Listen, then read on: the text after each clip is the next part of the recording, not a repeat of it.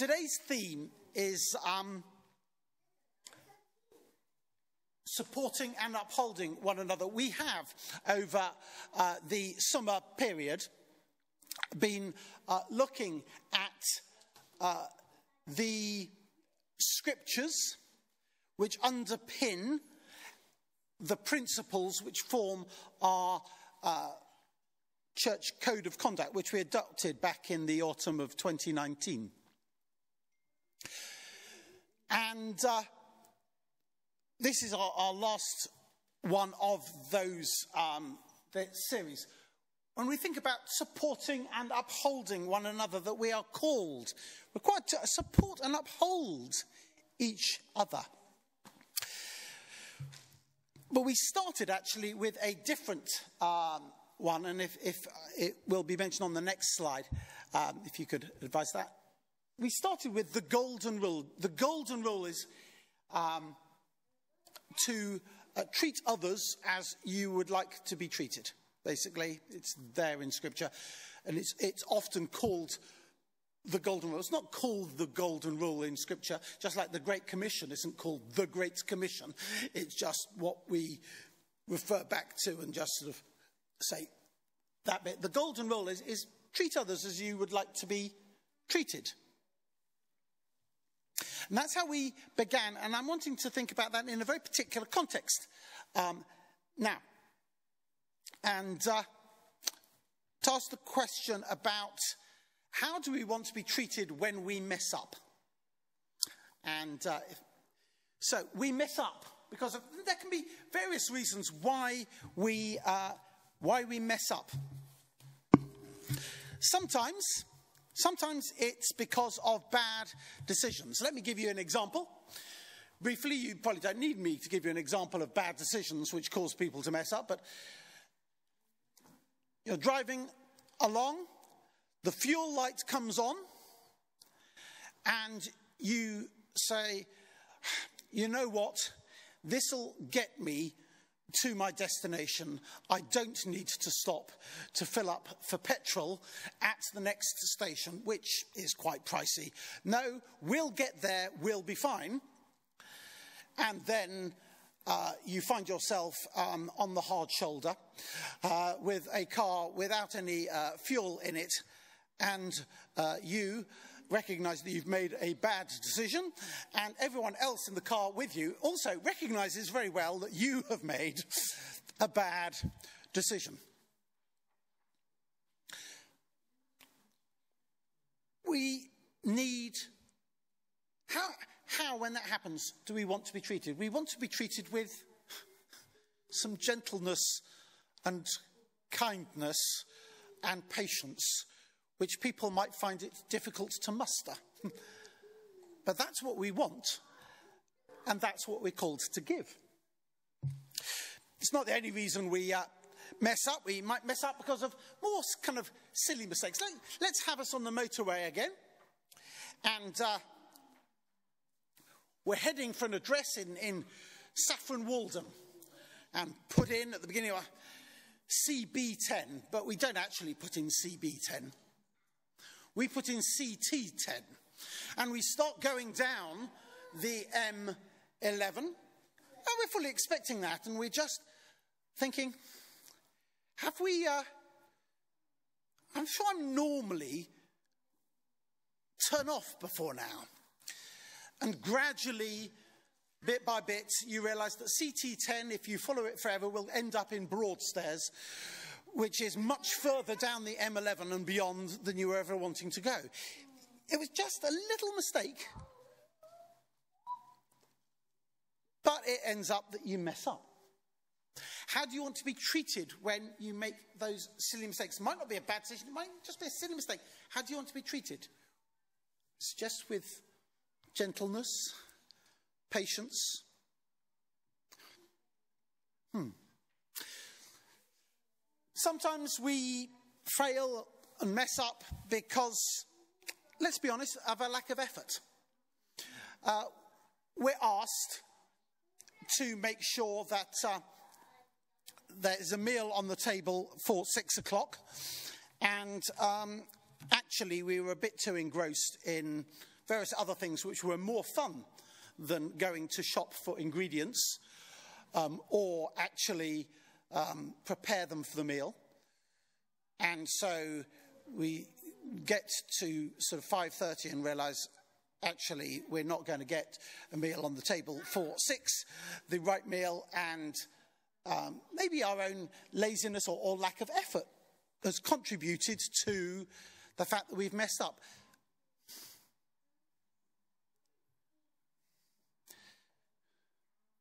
Bear with one another, is what the scripture says. Bear with one another. And sometimes it's because of a, of a lack of skill. You know, somebody asks, says, my computer software is not behaving how it should be. Can you help me get back on the straight and narrow? And I will try turning the machine off and on again. And sometimes, after doing that, it works and I will look cleverer than I am. But often, Sometimes you mess up or, or you fail at a task just because you do not have the skills necessary to do what somebody else wants you to do. Go on, Bill. Win us a gold at the Olympics. You know, it's not happening. that wouldn't be a lack of effort. I mean, that would contribute, but. There's all kinds of reasons why we can fail, why we can mess up. Some of them aren't really our fault. Some of them we have contributed to in some way. Some of them, you know, there, there could be some blame attached, but in all of them, in all of them, in all of those scenarios, if it's us at the end of those situations, we want to be treated with gentleness, respect, kindness, even when what people were hoping for is not happening. That's part of what we will, are thinking about today is really, or at least part of it is when we mess up, The verse talks about the be- beginning of the chapter, the uh, passage we're about to read begins, bear with each other. bear with each other. Let's listen uh, to scripture. It's Romans uh, chapter 15. Thanks.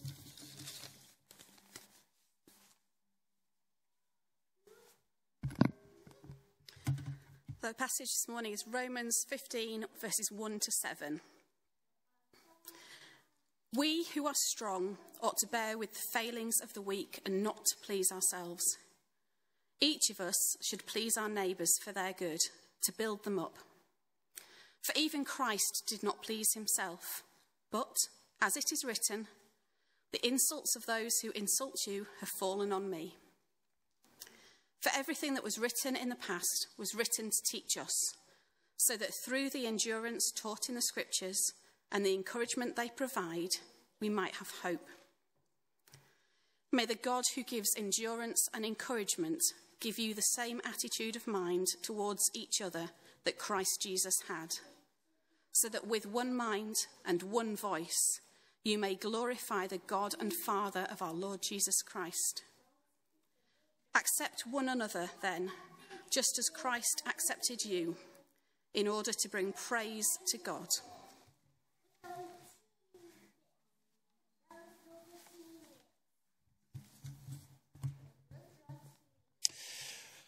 I don't know how many of you like the um, TV show Miranda. We're rather fond of it in our house. Uh, Miranda Hart, comedian, who has a, um, a, a, sort of a sitcom, and one of the characters, played by Sally Phillips, is is mightily annoying. Um, to be honest, and she quite often spends time during the conversation on her phone and it is on her phone testing people and she sort of looks up and just says to people, bear with, bear with, bear with. Sometimes it's not easy to bear It is an aspect of loving each other, but it strikes me that um, when Paul is writing this, you know, he's saying, bear with each other. This is kind of, this is kind of the paddling pool of loving each other. Doesn't make it easy, actually. but even when you've completed and mastered, if ever you do, bearing with each other, there's still more to loving each other than that. but it's at least important first steps. Bearing with each other, even when they are being foolish, even when they make bad decisions, even when they're making mistakes, even when they disagree with you. And that's part of the context here. If you read the previous chapter in Romans, talking about the weak and the strong, it's people actually having disagreements about what appropriate behavior in church is all about. So actually, there's, there, there's, some, there's some disagreements there, not just mistakes, disagreements. And he's saying, bear with each other. Bear with. It's kind of, as I said, one of those first steps of living together in love is, is, is bearing with each other. You know, who said that we should expect church life to be easy or smooth? Not Paul, who says that it's actually quite important to tell church people about other church people. Bear with each other. because he knows that he knows that we will disagree. He knows that we will annoy. He knows that we'll make mistakes. he knows that we'll get it wrong.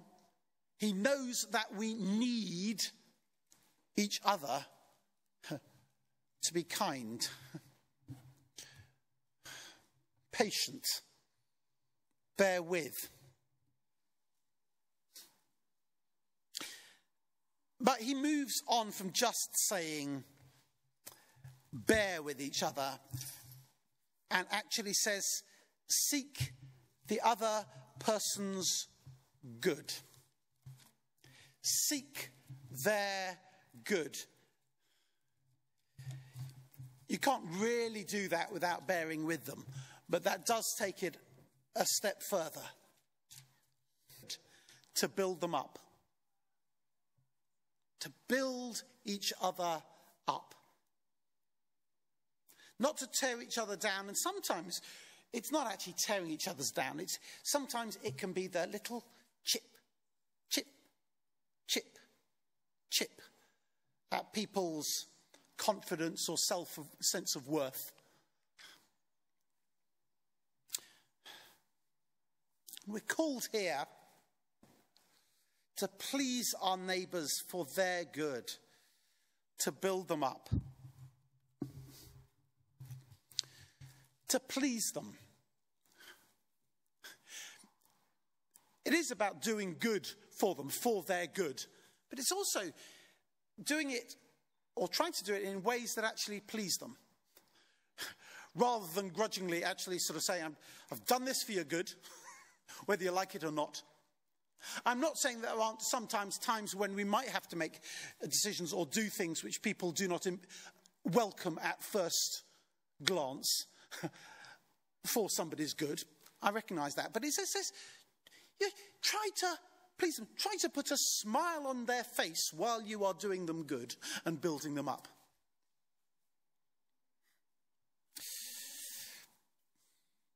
And accept them. Verse 7 accept them.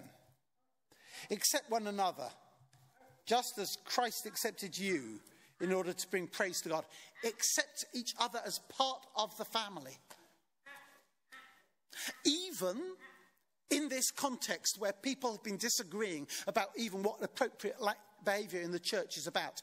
There've been argument about the weak and the strong, and I'm not going to get into that, you know, the nature of those arguments, but just to say this is being written into a situation of disagreement where, where people disagree about what's right behavior. He's saying, bear with each other, accept each other, be patient. Because Jesus has accepted you and he's accepted them. Don't go further. and, that points to really where this behavior should spring from in us this, this bearing with each other, this seeking one another's good, building each other up, accepting one another. It comes from Jesus Christ. And, and sort of once by us looking at what Jesus is like and saying, well, we should be trying to embody what Jesus is like, who didn't stand on his own rights, far from it. Even Christ didn't please himself. Even Christ didn't please himself. But as it's written, the insults of those who insult you have fallen on me. He, he didn't please himself. He, he took upon himself the mess of the world, our mess, other people's and he absorbed it into himself on the cross, bore it, took it. Nothing about his own rights there, and all about seeking the welfare of the other, who, let's be honest, didn't and doesn't deserve it. And so, so it's, it's, this is what Christ is like. This is what Jesus is like. And we're called to model that. And we're called not just to model it, it's not just here is what Jesus is like, let's be like that. It is that, that's right. But it's also, this is what Jesus has done for you, how he's treated you, so you should treat others. So it's not just looking at him as an example, although it is that, it's also responding to what he has done for you. I know I've mentioned it before, and I will mention it again, just because I can remember, I, I have a sort of photograph of the particular scene in my first pastorate in West Bromwich. And I think it was, uh, I, I, think it was Thomas's dedication service.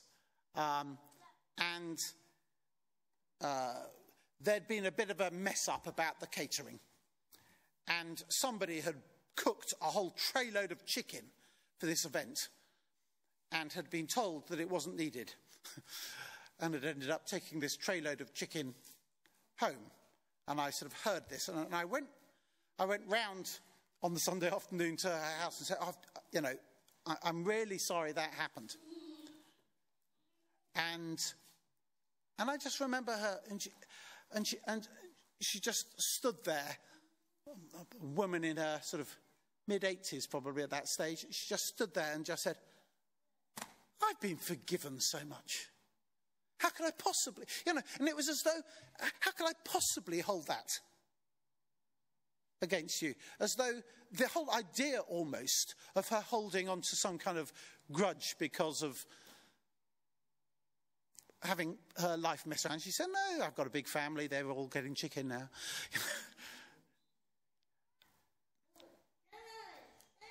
She cooked really nice Caribbean chicken as well. I'm really sad. But, uh, but, but it was just a beautiful moment where it was sort of, where it was, it was sort of, how could I, how could I hold some kind of grudge? How, you know, when, when Jesus has done so much for me. And that's the, the essence of where this is coming from. It's just the saying, look to Jesus, not just what he's like, but, but what he's done for you. He bears with us and more. He seeks our good and builds us up and likes to put a smile on our face, even though we don't really deserve it. He accepts us. There is a poem which I heard read once. Uh, and uh, there was a complaint afterwards because it was fairly full of some quite fruity language to be read at a minister's conference. But I've remembered it because basically it's this person who says, I get really annoyed with those beep, beep, beep who treat me badly. And then it sort of comes to a point where he's just sort of realizing that he's one of those beep, beep, beeps because he's messed up as well. And because of the strong language, it actually ends up really quite a powerful message. we need to forgive, we need to be gentle because we need gentleness and forgiveness ourselves. And where does this lead to? If it comes from how, Jesus, how we've been treated in Jesus and by Jesus and what Jesus is like, where it flows to is, well, I can tell you it leads to happier and healthier churches. It leads to happier and healthier people. That's not particularly focused on in this passage, it's just true. What this passage focuses on particularly is that it brings glory to God and praise to God. So that with one mind and one voice you may glorify Him, just as, in, as Christ accepted you, in order to bring praise to God.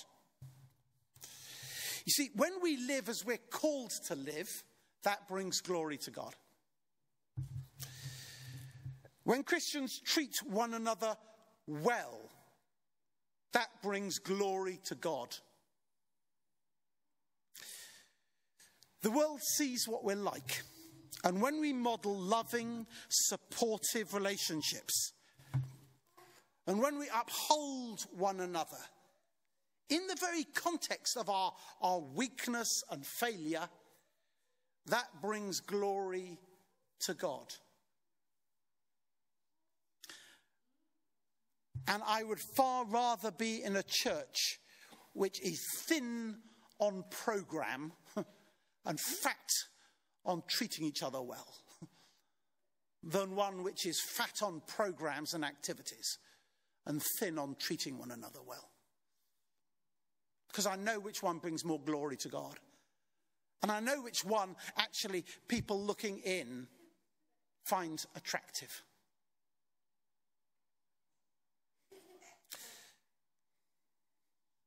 Bear with one another. Seek one another's good. Accept one another. For this is God's purpose for us in Jesus Christ. And it brings glory to Him. Let's pray.